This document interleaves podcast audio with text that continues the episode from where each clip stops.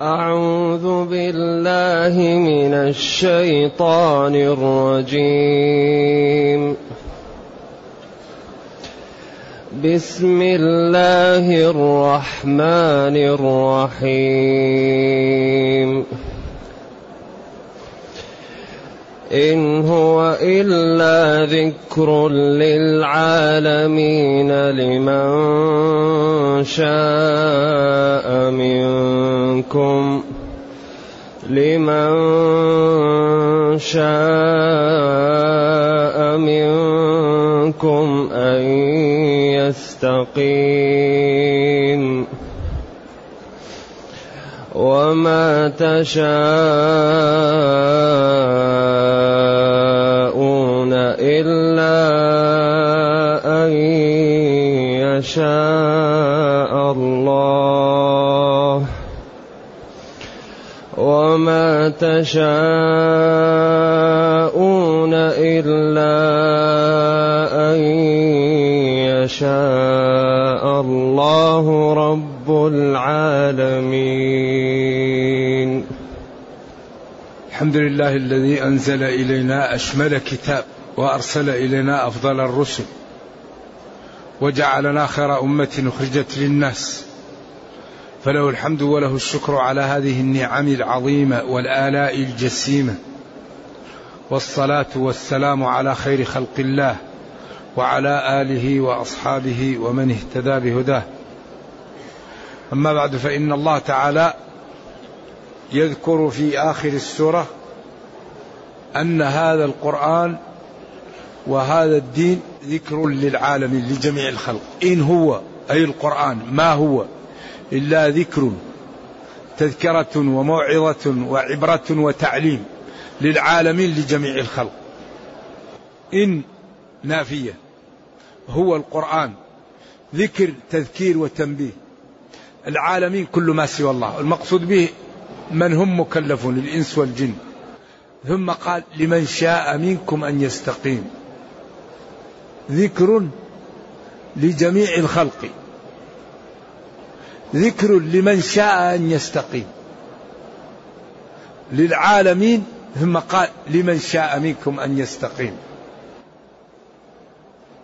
لمن أراد من خلق الله أن يستقيم فالقرآن ذكر له. أما من أراد أن يضل فالقرآن يكون عليه عمى ولذلك قال تعالى قل هو للذين آمنوا هدى وشفاء والذين لا يؤمنون في آذانهم وقر وهو عليهم عمى الذي أعوذ بالله أشقاه الله لا يتحمل سماع القرآن أبدا. إذا سمع القرآن يذهب يمشي يقفل الجهاز.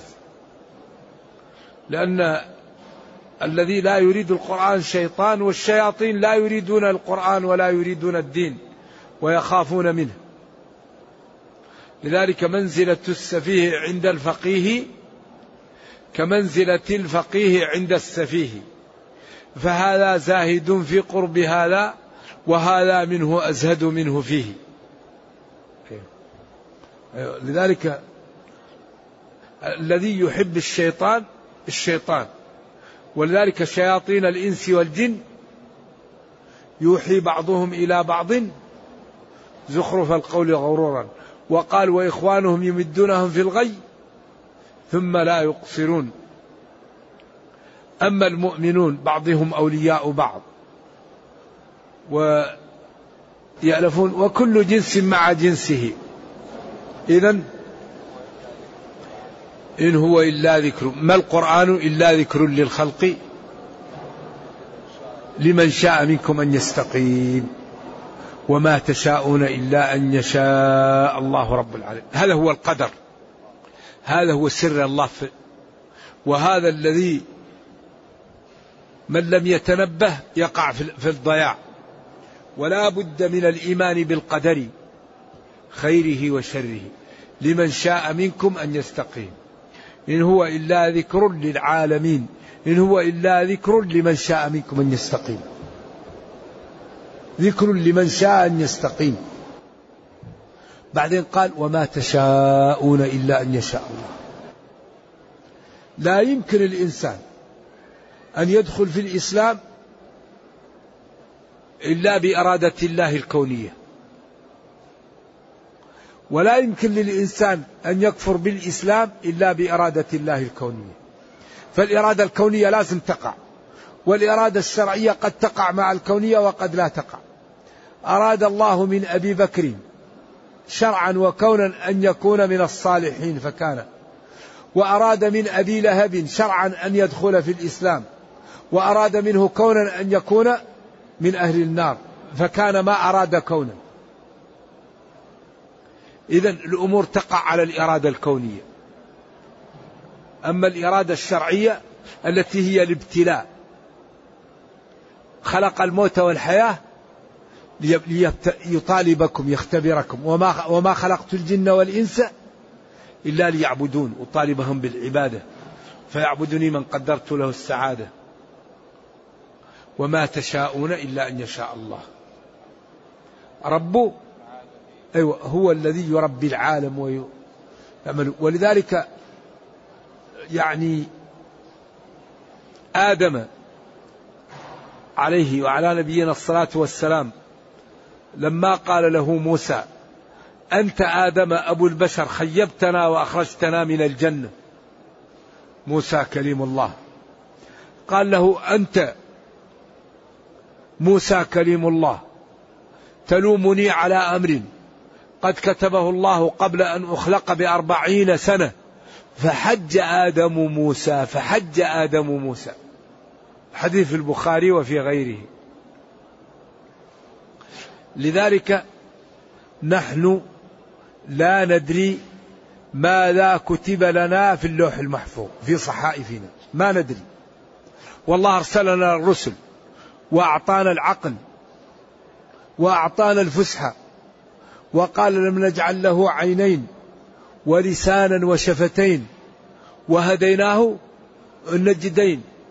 وقال جل وعلا والله أخرجكم من بطون أمهاتكم لا تعلمون شيئا وجعل لكم السمع والأبصار والأفئدة لعلكم تشكرون. ولذلك لما قال ما أصابك من حسنة فمن الله وما أصابك من سيئة فمن نفسك. قال بعد ذلك قل كل من عند الله فما لهؤلاء القوم لا يكادون يفقهون؟ حديثا. أيوة. والله خلقكم وما تعملون وعملكم. ولذلك لما ينفخ الملك الروح في العبد يكتب شقي أو سعيد. أربع كلمات شقي أو سعيد. شقي انتهت انتهى. سعيد انتهى. يقول العبد لذلك لما قال المعتزلي للأعرابي الذي جاءه قال له أدعو الله أن يرد لي أتانتي. قال له اللهم إنك لم تشأ ضياعها. قال له يا هذا لا تدعو لي. إذا لم يشأ ضياعها يشأ وجودها ولا توجد. قال المعتزلي سبحان من تنزه عن الفحشاء. قال السني سبحان من لا يقع في ملكه إلا ما يشاء. قال تراه يدعوني ويقفل الباب دوني؟ قالوا إن كان ملكه فعدل. تصرف المالك في ملكه ماذا؟ لا يعد ظلما.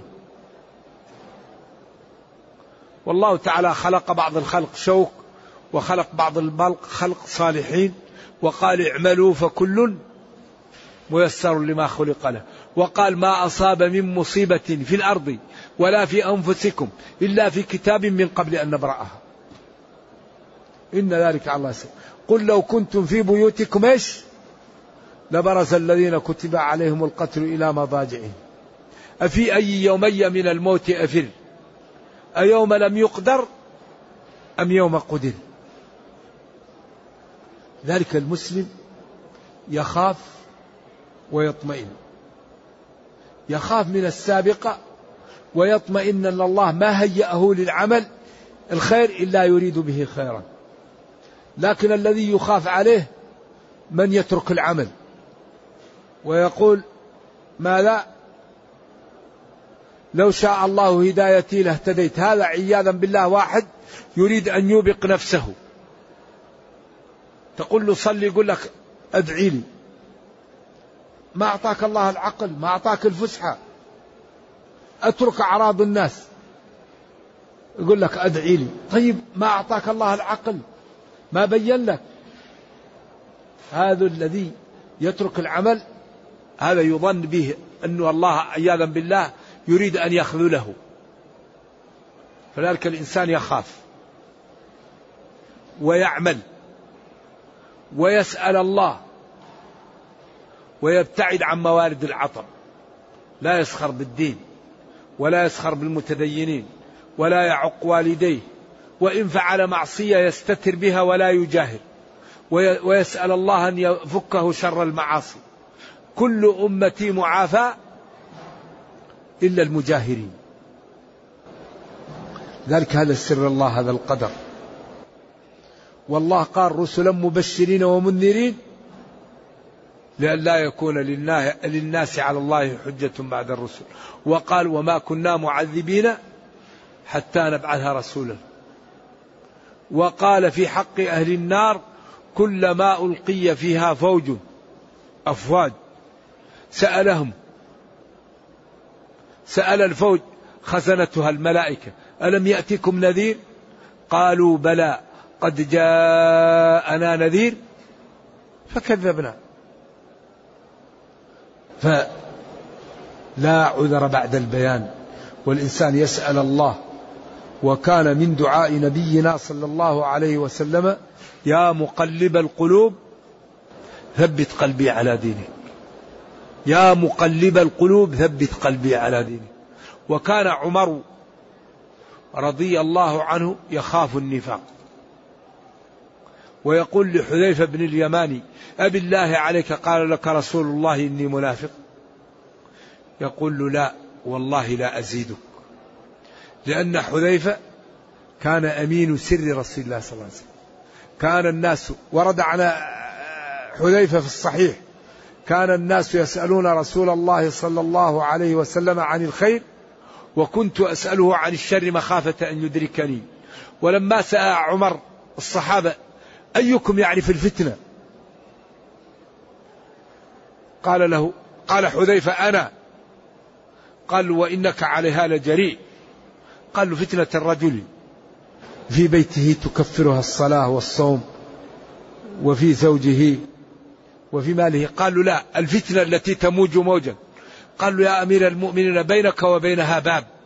فسكت عمر. فجاءوا يسألوا حذيفة ما الباب؟ قالوا الباب عمر نفسه. قالوا هل هو يعرفه؟ قال يعرفه كما يعرف غدا بعد اليوم. صح. لأن النبي صلى الله عليه وسلم بين للصحابة كل شيء. جلس على المنبر من الصباح إلى الليل. وكان الواحد منهم. إذا رأى القضية يتذكر الحديث كما يتذكر أحدنا. إنسان عرفه وغاب عنه سنوات كثيرة فإذا رآه يتذكره. يتذكر الحديث إذا رأى القضية التي تكلم فيها النبي صلى الله عليه وسلم. قال لم تقتل عمار؟ إيش؟ الفئة الباغية.